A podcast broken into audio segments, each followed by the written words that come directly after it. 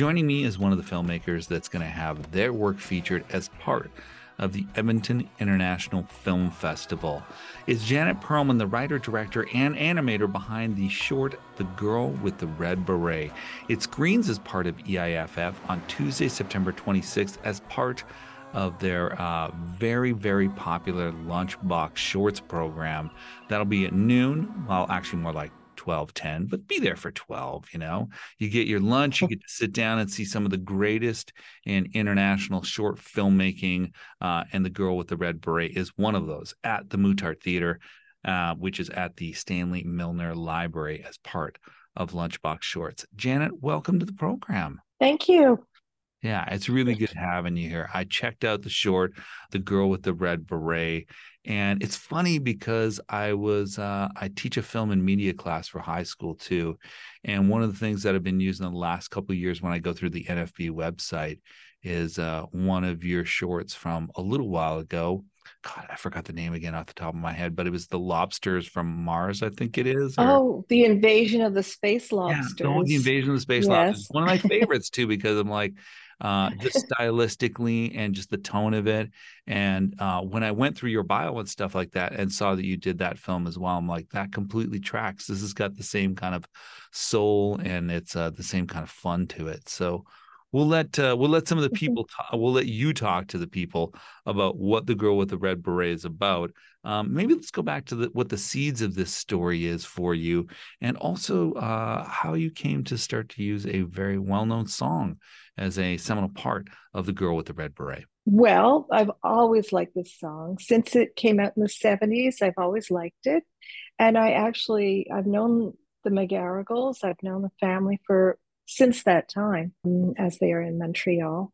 I never occurred to me to do a film about it. And suddenly it struck me that the film board had done some lovely films based on folk songs and maybe it would be a nice time to do another since it's been a long time and i thought of i proposed doing a film to that song and actually when i proposed it i had no idea in my head i just had to have an idea and i, I just pulled that you know from up my sleeve just quickly. And um, they were interested. The producer was interested. And then I had to sit down and say, what would I do with this song actually? To tell you the truth, I don't really listen a lot to lyrics and they're in French, and there's a little bit of slang in there. So I didn't understand every sentence, but usually I, I listen to melody and rhythm. That's the first thing that strikes me in a song. So I found that was really an inspiring rhythm to do animation to.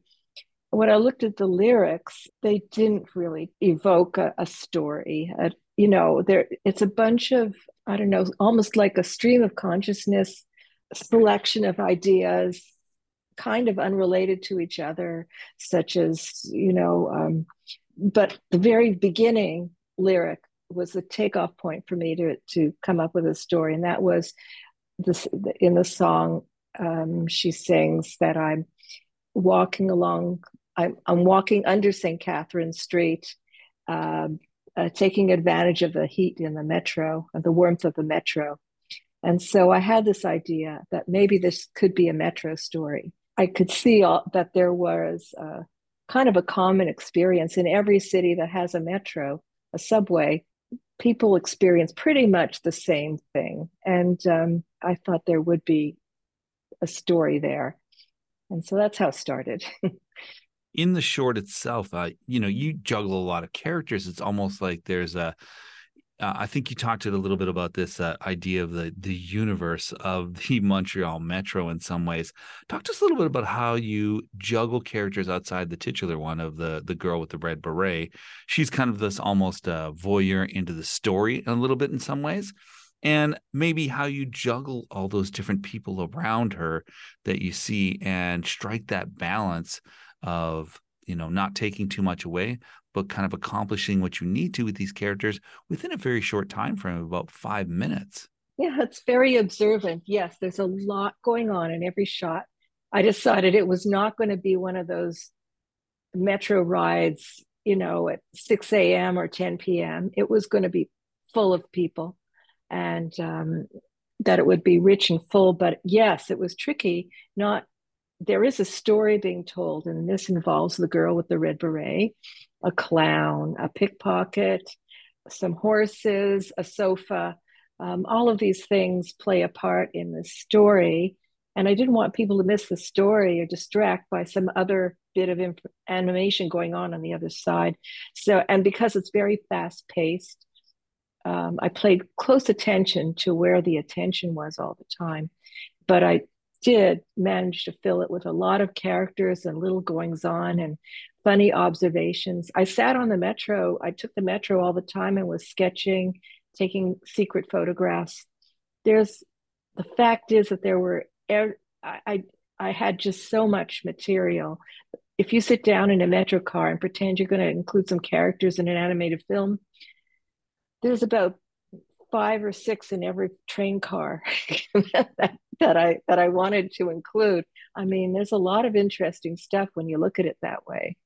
There was always room for more too. If I got another idea, I'd put that characters, I'd fit it in somewhere. There was always room for more characters. Janet, are you telling us that you kind of are the girl with the red beret, maybe in some way? Um, or you're like, well, not as a character themselves, but as in this, like being fascinated with all the people going around you, right? And all the the comings and goings of people and all the unique things that are happening. I mean, I'm fascinated. I'm alternately fascinated, you know, and and also looking at my phone or or reading something like everybody else but I may have been more fascinated than others, especially when I decided I was doing a film about Metro. But it could be me. But uh, in fact, Anna McGarrigle looked at it and thought it could be her. And it could be Kate McGarrigle, who's passed away. The character is not unlike any of us. Um, I, I always wore a red beret. I actually used to wear a red beret. Actually, I used to always wear a beret. And I just discovered a picture of me with a red beret. So that proves it. But it's only vaguely like me. And, you know, but it's also, I think, a bit like Anna. So I think it could be anyone who was a girl on a metro. yeah, I think we all love to people watch like that for sure. Uh, joining us today is Janet Perlman, the writer, director, and animator behind the short film, The Girl with the Red Beret. It's going to be screening as part of the Edmonton International Film Festival on Tuesday, September 26th at 12 p.m. at the Muttart Theater. That's at the Stanley Milner Library downtown as part of their very popular Lunchbox Shorts program. You can find out more for tickets if you want to buy them ahead of time, or you can get them at the box office there at the theater at edmontonfilmfest.com one of the things that you said in an interview is that you like this uh, idea of naive and folk art. How do you employ that style to kind of create the universe of the Montreal Metro as well? One thing is that I've noticed in naive and folk art, something I've always loved is that they, a lot of art forgets about perspective. They don't worry about getting all those perspective lines correct and everything, you know, making sense in its positioning on the canvas. And I like that idea of just forgetting about it. Now, I don't always forget about it, but much of the time I throw it away and make a design out of all the characters, or I um, just don't worry so much and be so exact because it's much more interesting when um, when you don't follow those rules. And uh, so there are a lot of artists that I've admired over the years that, but I, you know, I just uh, find it very inspiring to look at artwork that that breaks the rules a little bit in terms of draftsmanship. Well, and I love it because you know there's a little bit more of that kind of sense of whimsy to it as well, right? Like it's it's fun. You inherently look at it even within those first shots where you start to go into the metro and you, you kind of understand what you're you're in for and it kind of sets it tonally, right? Do you feel that that for you even though people may look at it and and sometimes we obsess over detail oh, if it's immaculately almost realistic looking, then automatically it has more detail. And when we look at uh, artwork that you maybe do that uh, has a different, uh, like a very specific style that doesn't mean to be realistic, that people may minimize what what goes into even creating that. Do you find that you kind of sweat the details of your own artwork? even though it seems like some people may minimize that because they're like, oh, it's not like a thousand little points right here. Well, yeah, of course. Um, like most animators, um, I labor over every shot. I redo, I rework. Um, I think of some way it can be better, and I go back and fix it. I think uh, the character design, everything else, it was just one person working on it in this case, which is unusual for animation. I just did all the drawing, the animation, the, all the animation, and the coloring, and the backgrounds, and the edit, just everything that you see. So that's unusual. And there's no way, of course, I could start to draw fantastically detailed drawings for every every a character but you know that's really not very practical for someone doing a drawn animated film anyways um, i'd rather put in more characters than actually really put in a lot of detail into the characters but that said there's a lot of care taken in whatever that rough look is that i i settled on for the look of the film and I love it and appreciate that kind of work. Uh, but I feel like sometimes as time goes on, that a larger audience sometimes minimizes it, and that's uh, that just kind of bums me out. That's all. that sometimes, well, you know, if that's a problem, then there's something wrong with the story, maybe, because I'm hoping that while they hopefully enjoy the visuals, they get involved in the story and in the characters and in the animation. And uh, if they're thinking of, if they're busy looking at all kinds of other details, I think, I think I've lost them. And so it's not, anyways, it doesn't try to be, you know, a 3D animated film. It doesn't try to be um, a certain kind of realistic or or incredibly sketched semi-realistic drawing. It's it's definitely um, cartoon in a way. So as you go through this, you talk to us a little bit about your own experiences of riding the metro in Montreal and kind of almost, you know, uh, picking, choosing, culling through all these different people who are fascinating and inspiring you as you watch that. I, I think there's also a certain universal level to that of any of us that kind of are in those public places and we're we're watching you know something going on an event or other people and just how they're interacting and stuff like that. Have you found from some people they're like even though your story is specifically set in Montreal and is inspired by that place, that you find that other people in other cities or other places have been like, oh my God, this is exactly like this, even though they may live somewhere completely different? Yeah, uh, there's a lot in common. With any metro or bus ride or plane ride you're thrown into basically a room with a bunch of strangers in close proximity and you're going to hang out with these people and then leave that room never to see any of them again. It's a weird thing when you think about it i mean it's not even like if you're in a class of people you'll see them again at the next class but if you're in a bus you're not going to see them again or maybe if you start to see repeats you'll notice but you know, I haven't seen any repeats. Maybe that's just the size of the city. I don't know. Or that I don't always do the same thing at the exact same time. But uh, it's a strange idea that you're traveling through space with strangers and then they go away and you have a new set of strangers on another. it's it's weird when you think about it, but uh, that's what we do all the time. We're used to it. Yeah, because I loved that when I saw it, it was it was like things that many of us do is we create our own kind of narrative and get involved with people that we actually have no direct connection with, but just because we're sharing that place together, that that we feel some sort of inherent connection. Mm-hmm.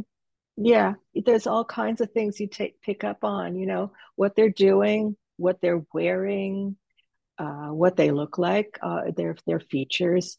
Um, all of these things you can build a kind of story around them and some are more interesting than others. Some of them are going to talk to everybody on on the bus. And you know sometimes you have a nice exchange because i don't know someone helped someone. That's about the best kind of exchange you see when, when someone's helpful because it's just they're all strangers and uh, really bizarre dress uh, definitely catches my attention. Well, if you're out there and you're listening to Janet Perlman and uh, this, uh, you're like us, where you like to to see the uh, wonderful, interesting people that surround you in those kind of public spaces, you'll want to be checking out the animated short, The Girl with the Red Beret, on Tuesday, September 26th at 12 p.m. as part of the Edmonton International Film Festival at the Muttart Theater, which is at the Stanley Milner Library downtown. You can get those tickets for Lunchbox Shorts and uh, and get the fantastic food that comes along with this screening as well. Uh, find tickets at edmontonfilmfest.com or show up at the Muttart Theater at the library and uh, pay there as well. Uh, Janet, thank you so much for your time. Really appreciate the uh, the beautiful films that you've done, and uh, I love that when I go on an NFB, I can always get like automatically into some of the an artist's previous works as well. And then I was super excited. I was like, oh my God, I've already been using Janet's stuff in some of my classes. So that was so cool to be able to to make that connection as well. That's really rewarding to hear. And thank you so much. I really love talking to you. Yeah, yeah. All right, thanks. Check out more of Janet's works on NFB, and you can find out more about her and the girl with red beret on their website.